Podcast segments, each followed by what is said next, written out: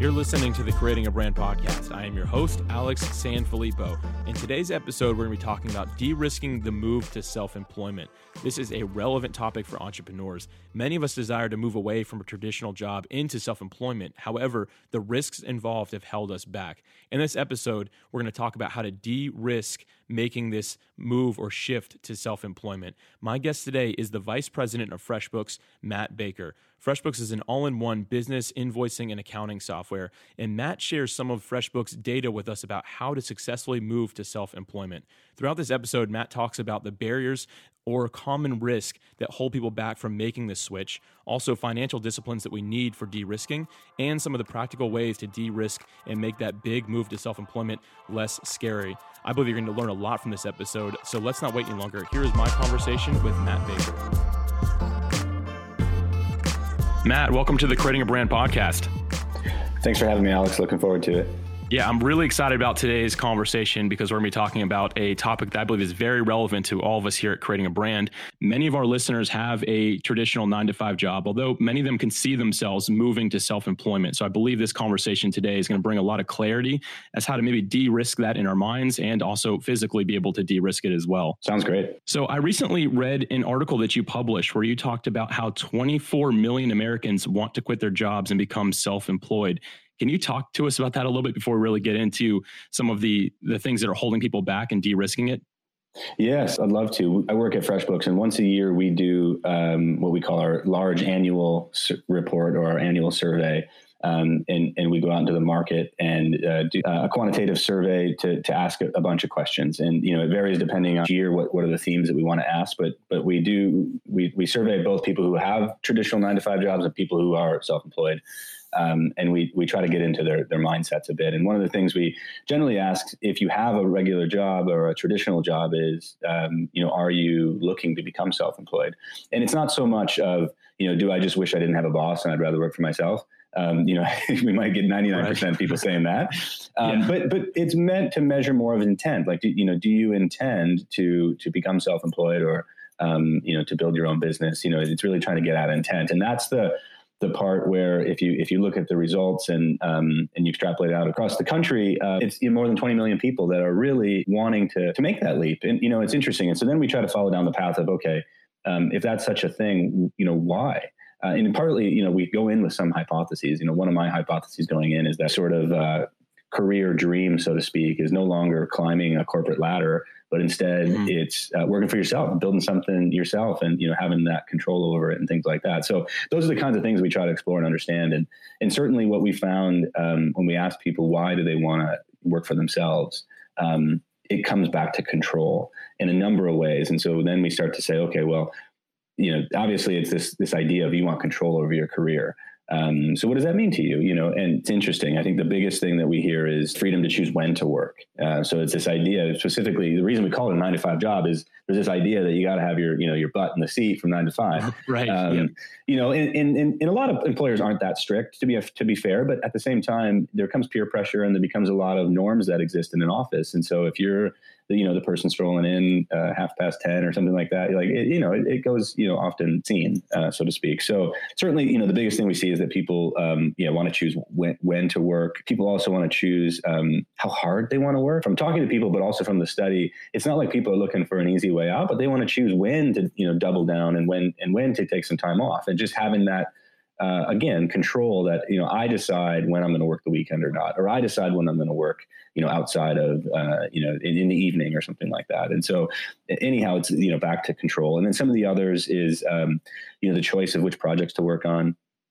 Um, it's a similar way of saying a choice of who you work for. You know, when you're when you're working for yourself, you know, you still have to serve your clients, but at the same time, you can fire a client if you want to change your business. And so, you know, sometimes there, again, you know, it's not as though every employer out there just dictates what you got to do, but to a certain extent, you know, you're asked by your boss or you're asked by your company to do something, and you sort of feel like you, you, know, you, you, don't necessarily have this uh, menu of projects that you get to work on. And so once you become self-employed, you can feel like you're back in control of that stuff.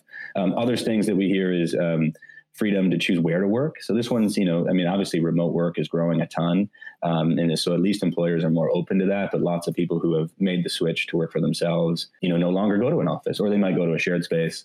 uh, but certainly where they work is uh, back back in their control. And then one other one is just simply ability to manage your own career development. And so, you know, you can focus on the things that you know most important to you. Is maybe you know furthering your your skill set or furthering your craft. Um, but effectively, it's you know it's this idea of putting yourself in the driver's seat. Is the way that I sort of you know right. try to try to take an analogy away from it and so you know it's not you know by and large by the way it's not all control sometimes people are doing it for financial reasons or family reasons or they just want to change in um, uh, the, you know the type of work that they're doing or um, you know anyway there's there's lots of things but but um, control comes to the top and it's such an interesting one because oftentimes um, you have more control than you realize, you know, even if you have the nine to five, but especially when you work for yourself. I mean, you have all the control out there. And, and, and, and when I speak to uh, people who, who are self-employed and sometimes they feel beholden to their clients, but, but still to take, take a step back, they realize, you know, it's their business. They get, they get to make the decisions. So, you know, it, it can be very, very empowering in that, in that way. And I think that's what ultimately what it feels like. That's what people are striving for is just this, this career independence, this ability to, to, to work for themselves is, is become, you know sort of the new new American dream in a lot of ways. Yeah. Now, what I'm about to say may be a little bit of a tangent, but I find that a lot of the traditional jobs are starting to make changes that are more accommodating to people that have an entrepreneurial mind. So it's more attractive for them to stay in jobs as well. And by no means are we talking bad about being self employed versus being employed by somebody. Both have their pros and cons and benefits. And there's seasons where you might say, I'm going to be self employed for a little bit, and maybe you end up back in a traditional nine to five job. And there's nothing wrong with that at all. But I do think it's great that the landscape of the idea of a nine to five is changing because I think it's been a lot healthier for the American people in general. So again, a little bit of a tangent there, but I do think that's really important to note that there there's a win on both sides of these uh, of the coin for you. Yeah, you know what? If I just I mean, if I just react to that too, I think you're I think you're 100 percent right, and I think in a lot of ways it's a reaction to you know the changing demands of the workforce. Um, you know, you, you in any market you have to sort of respond to what you know what your customers your clients your people want and so i think in a lot of ways companies are responding to what their employees now value um, and and part of that is, is, is some of those things you mentioned. I mean, I I, am uh, surprised um, to see how many companies now are entirely remote. Um, you know, everyone works from home or works, um, you know, from from a distributed office. You know, that's that's happening. I mean, there's certainly a push and pull. By the way, I know that I've seen some reports of some companies moving everything back to a centralized work. So, but mm-hmm. but this idea, to, to, your point though, but the idea of where to work or set, setting your own hours, um, you know, there's a big a big trend there. And and frankly, you know, even just the popular apps like Uber drivers and things like that is is at the end of the day, a lot of the the value that that the drivers would would talk about is the control, the ability to um, you know, they probably wish they could set the price. You know, that's probably a big, a big, a big drawback. But they get to control when when they work, and for the most part, you know, how long and where and things like that. Absolutely. Now, FreshBooks has a lot of data. You guys are a massive company, and because that, you guys are able to really get a lot of numbers, a lot of analytics on things. I'd love to transition this conversation and talk about some of the barriers that are holding people back. Let's say that I'm one of those, the listeners, one of those people that's saying, I want to move to self employment. What do you find that's usually holding people back? That's it's another great question. What's interesting too, just to I guess sort of call out those large numbers. I said you know more than 20 million people uh, you know are saying that they want to switch, and then you know we, since we've been doing this for multiple years now, we can kind of look back and say, well, how many actually did, right? and um, you know it's somewhere around you know one or two out of ten actually you know make the leap, and so then that makes us really curious too to say, okay, well if you really want this and you you know and you want it for all these reasons that you told us um, you know what why don't why don't you do it um, and uh, and that's exactly where we kind of walked down this path of barriers. We split it up by what we would call hard barriers and soft barriers. It's a little bit of our own definition of it but i certainly walk through some of those. The hard barriers that we saw were the things where people knew for a fact um, that they didn't have the, the money to to get started in what they wanted to do or they didn't have the the training. They weren't you know they didn't have the right skill set. Um, or even something like um, they were um, they couldn't really see a way where they could give up their current health benefits, and so those felt like really sort of hard barriers. You know, at the end of the day, if you don't if you don't have the money, you know, you, you got to save until you're ready. If you don't have the training, well, you got to take a night class or a weekend class, something like that. And um, the health one, you know, that's going to be a little bit harder to solve. But the point is, it's still, uh, you know, a physical sort of hard barrier. And we found anywhere from, um, I would say, um, one out of four or one out of five cited one of those three reasons I just I just mentioned. Um, wow. And so that you know you know you add that up, that could be you know that could be half the people right there. But um, the idea is that there are some there's some real ones there, and so I definitely don't want to downplay those are real things, especially. Um, you know, saving on the side can, you know, can be a challenge and, um, you know, figuring out how to get the training and, you know, it just takes time, right? Especially if you're holding down a regular job in, in, in, in the meantime. So, so those are, you know, real things there. And then, uh, what was interesting too is we uncovered what we thought were what we would call more soft barriers, um, and I think these ones um, are really exciting because I think these are the kinds of things that change over time in, in a culture or in a group of people who, as, as self employment becomes more widespread and known. Um, the largest one we saw in the soft one was just the worry about inconsistent income. Um, and frankly, it's it's not like it's a it, it's the wrong worry. I think it's actually accurate. It's something that I refer to often as lumpy income. When I speak to a lot of people that work for themselves, um, it's a real challenge to get an understanding of the the the you know, sort of the the ebb and flow of their income when they're self-employed because it's not a paycheck um, that's the same amount in their bank account every two weeks or at the end of every month or that sort of thing. And so it, it, it does happen to be pretty lumpy, especially if it's a seasonal business.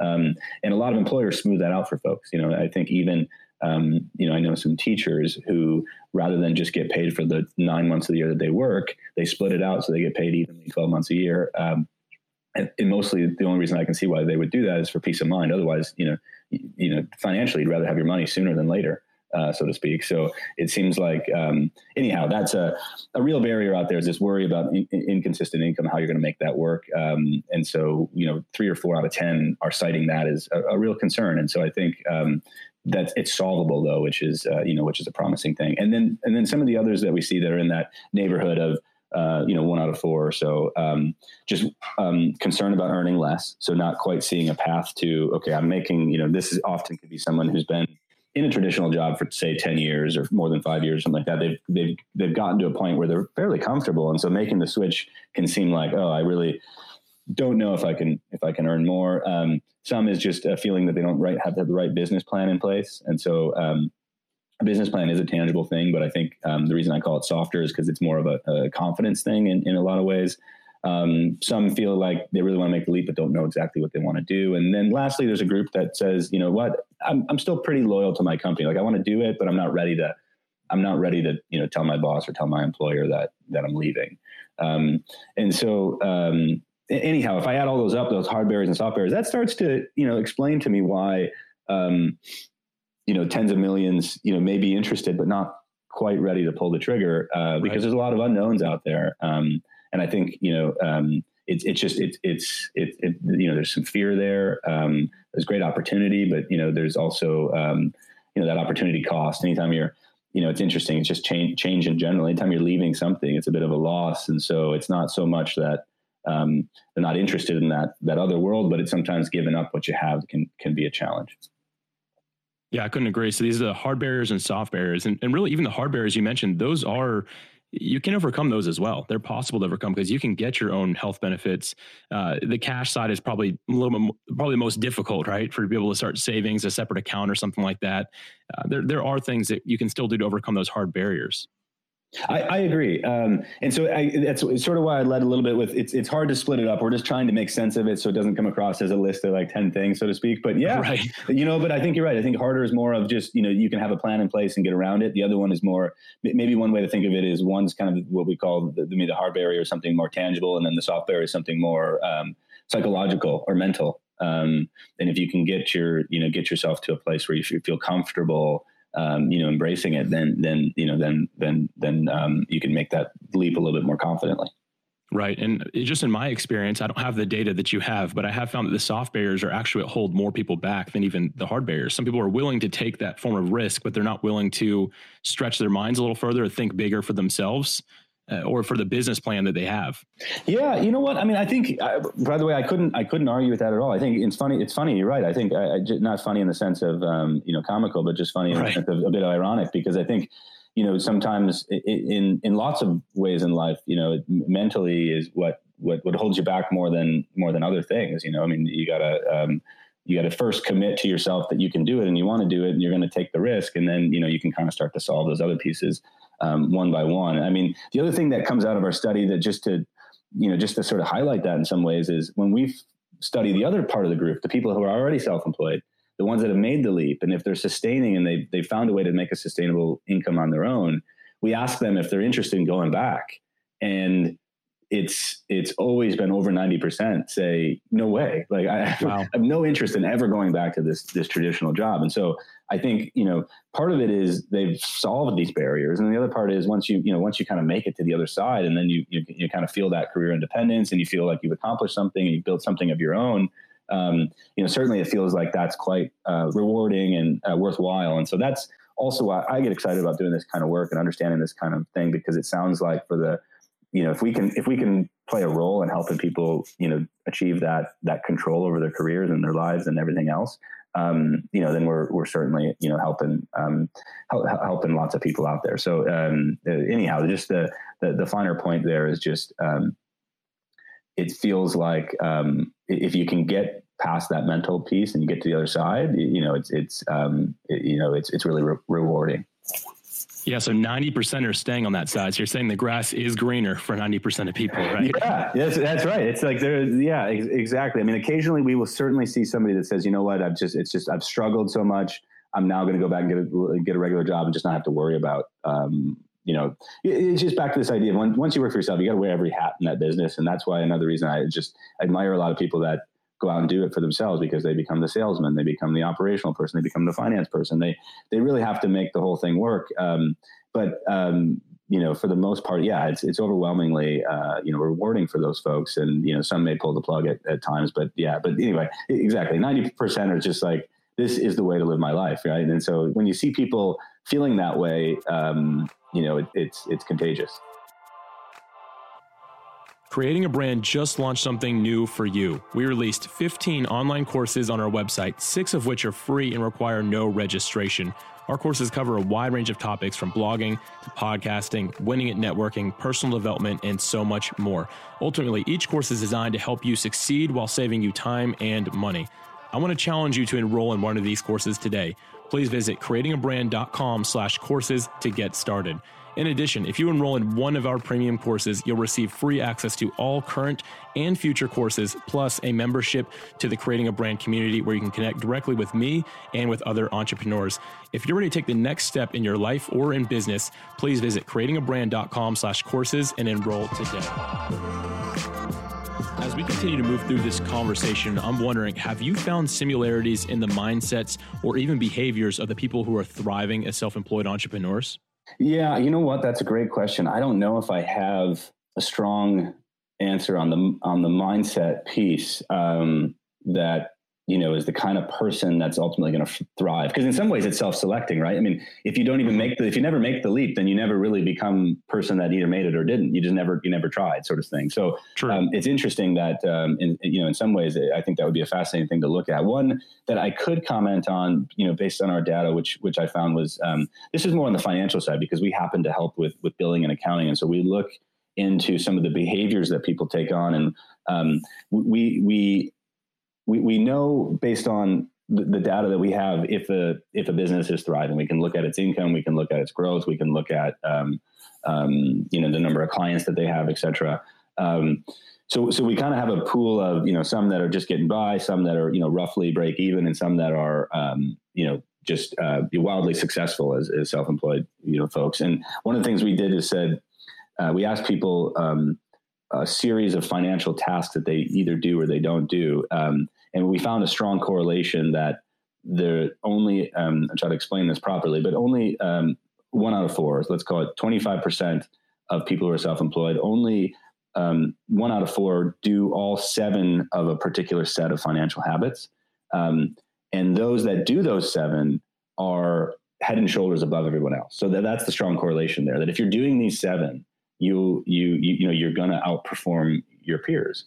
Um, and uh, I, I, can certainly sh- share um, sh- share some of those, um, and, and, I can do it sort of uh, so quickly, and then we can go deeper if we if if we yeah, want. And, um, but the idea is, it, it's not as though any of them are uh, that hard in and of themselves. It's just a lot of people are only doing three of them, or only doing five of them, um, and and that's where we saw that there's a big you know positive gap if you can if you do all seven. And so just to kind of cover those quickly, one is if you have a way that you regularly review your finances as opposed to shoving them to the side or, or not having an understanding of them.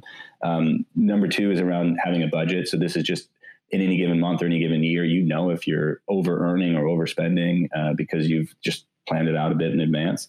Uh, number three is that you have a, um, a, a process where you you save money for taxes. You know, this idea that when you have a regular job, obviously, you know, your employer's helping you do that. They pull the money out before they even put it in your bank account. When you're self-employed, it's kind of the opposite. Everybody puts the money in your bank account and then you, you know, you got to figure it out. And so if you don't, if you don't set aside the 30%, what, you know, worst case I've seen when talking to folks is, you know, um, you, you, it comes tax time and you've spent you know more than you should and now you got to take out a line of credit in order to pay your taxes and anyway that's a very cyclical uh, type of thing that just kind of spins um, you know spins out of control sometimes uh, number four is just um, proactively reducing debt. Taking on debt is, you know, is fine, but but you know, for a long period of time, and if you're not proactively reducing it, particularly if you got a bunch on credit cards with those high interest rates, I mean, that can be really, really damaging. I mean, obviously, you know, you got to take a risk sometimes and put some costs on a credit card, so I can't fault that, but you're not proactively reducing debt, that can be um, you know a tough a tough one. Um, number five is just having some way that you pay yourself out of earnings, so you have some idea of your own salary. Uh, there's lots of different ways I've seen that happen. Like one, for instance, is all the money comes into one account and then you pay yourself out of that one. A different one is um, effectively, um, I guess all the money comes into the account and you you push money out for different things, and then what's left over is yours. Um, so there's anyway different ways to manage that that concept, but but it's the idea of um, not. I mean, it's hard in this world, in, in, this you know self-employed kind of. A lot of times, the person and the business is one and the same, right? I mean, it makes sense, um, particularly early on, and so a lot of things become intermingled. Like the, you know, you may be running the business out of your personal bank account, or you may be, um, you know, using the same credit card for a bunch of personal and business stuff. And so, um, anyhow, having a way to pay yourself so you know what you've made versus just it being you know an unclear number in a bank account you know is, is, is by the way one of the one of the practices. Um, number six was um, establishing a specific uh, structure for your business. And so this is this idea of do you want to be a sole prop or uh, some kind of uh, partnership or do you want to be incorporated?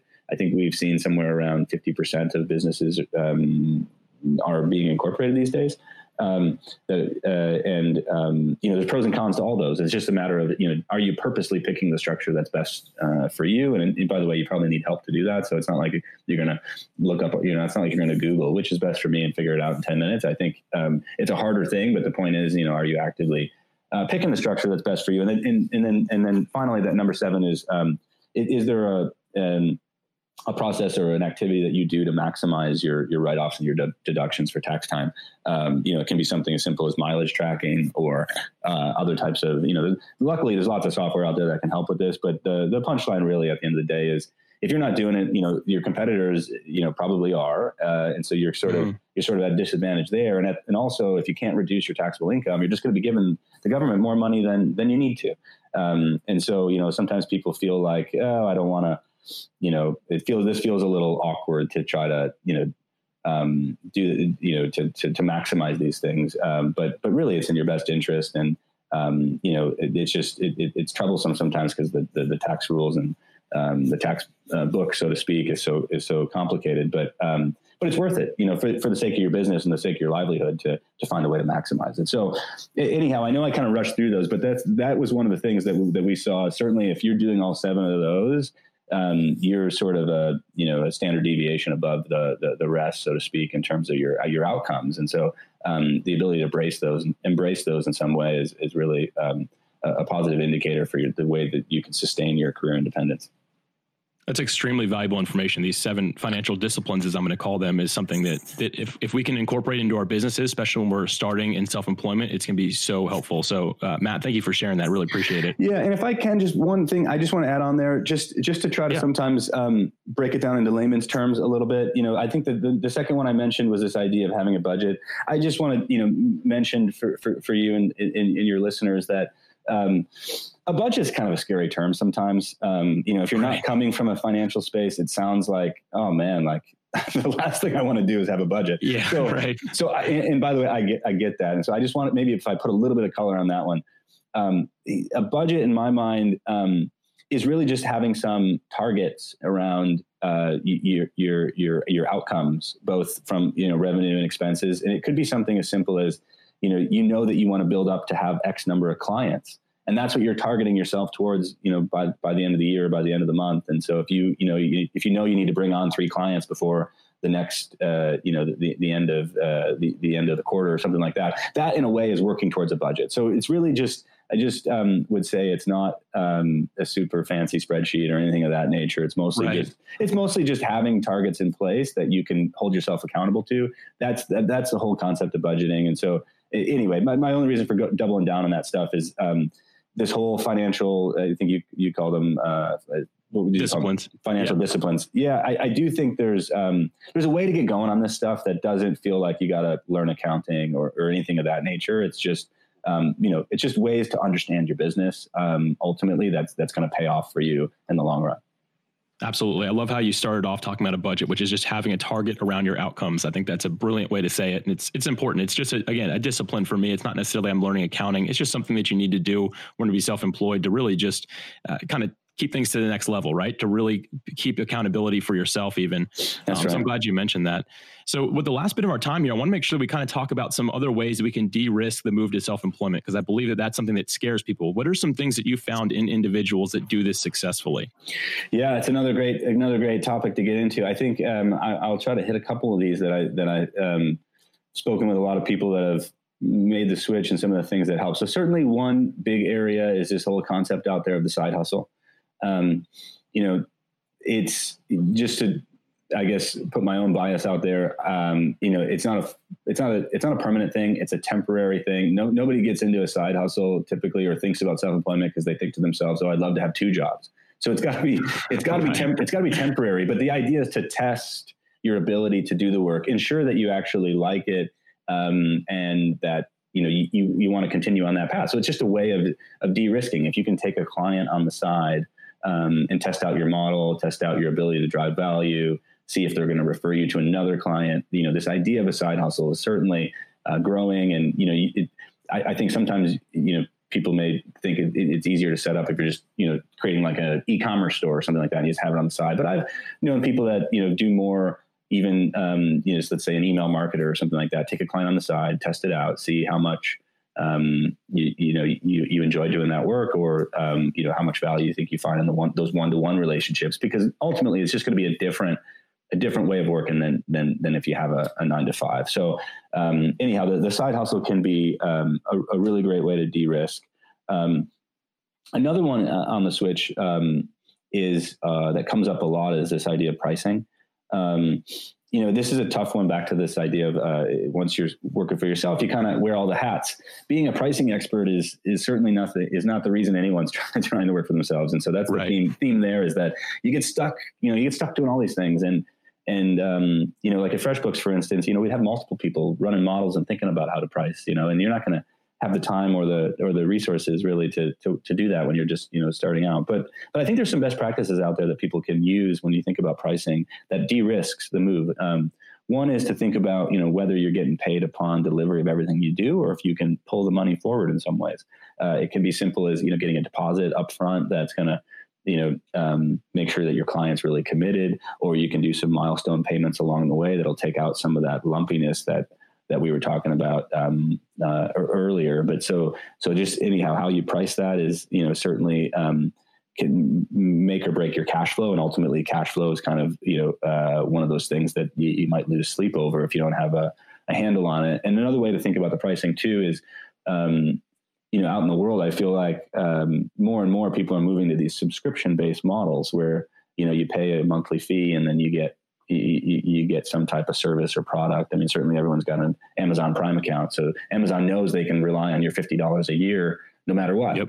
Um, or Netflix, right? You get the month. I mean, even at FreshBooks, we we, we do a, a, subscription model, and so if you can kind of think of that a little bit in your business too, and, and by the way, some businesses don't just don't apply themselves to that model, but if it does, um, that's another way of smoothing out and just feeling like you're starting to build up some consistent income. And so if you have a pricing model where you can understand what somebody would pay you monthly, and then you and then and then you think about um, you know how much money do I need, need to make a month to sustain myself given everything I need to do, then you know easily between you know the total amount and what one's going to pay you, you get an idea of how many clients you need, and then that starts to be you know your business plan. Hey, can I get to that many clients? And you know just kind of thinking that stuff through really um, de de de risks quite a bit. Um, and I guess that's a good segue to to just say again, this idea of a business plan, I think, is one of these overwhelmingly um, concepts out, overwhelming concept out there that can mean so many different things, so many different people, and it can feel like it's got to be this 200 page novel. Um, but really, I think it's just thinking things through in advance, which is this this idea of you know what are you going to charge, and therefore how many would you, how many clients would you even need to sustain yourself, and then it's a good just check and balance to ask yourself, can I even manage this many clients? And maybe that's what makes you know realize, oh, if I'm really going to have that many clients, I need to have some staff. And then you start to build out and think through, and so that to me is the the value of the business plan is just you know being able to to think through that that um, that stuff in advance.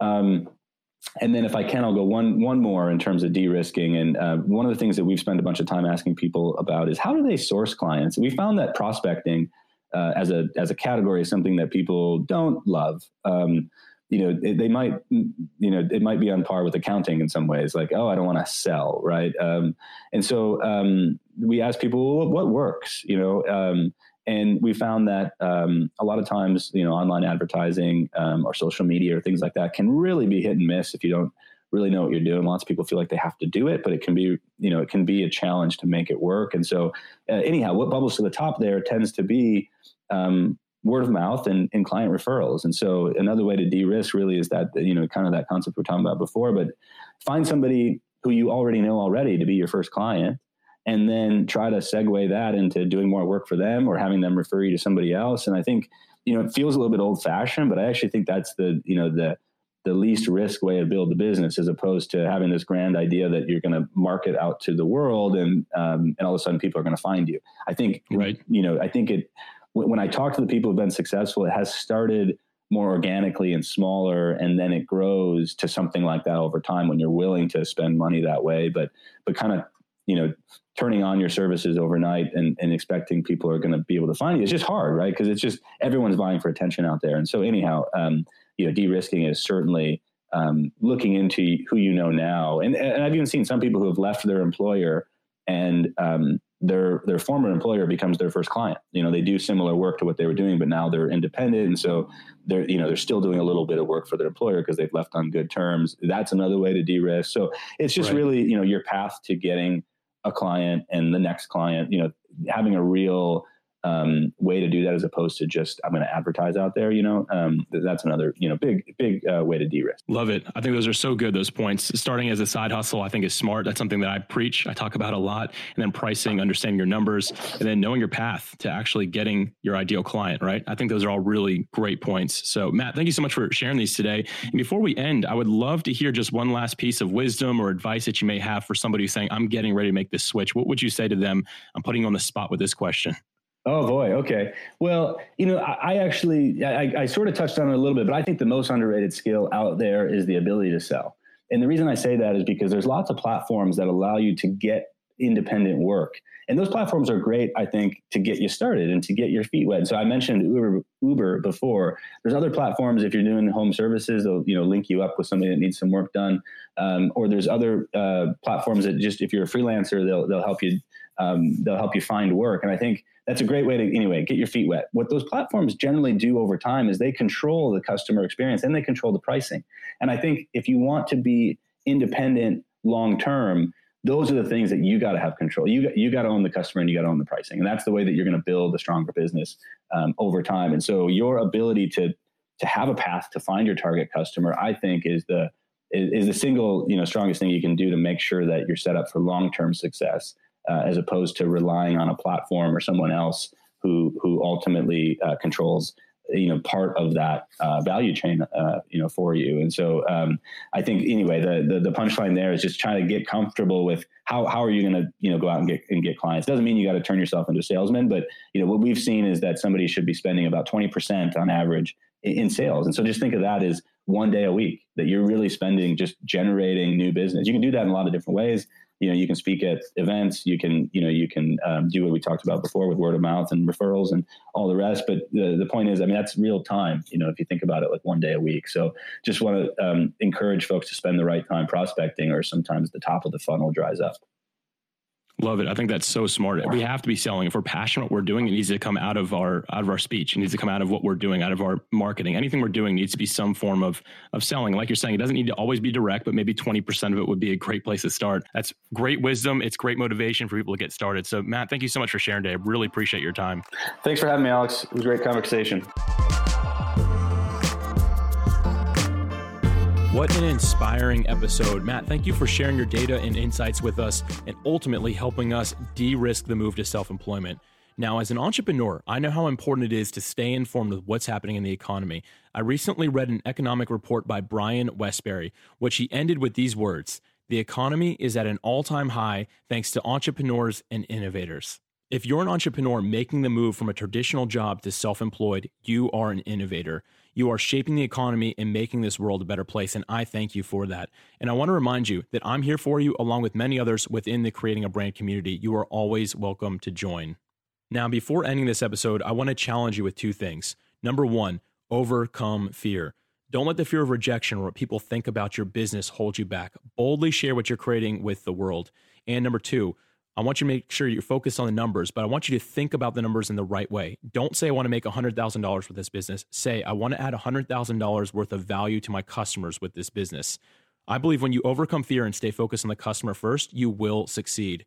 Matt, thank you again for being a guest and sharing with us today. If you would like show notes from today's episode, visit creatingabrandpodcast.com. As always, thank you for listening, and I'll be back with you next week.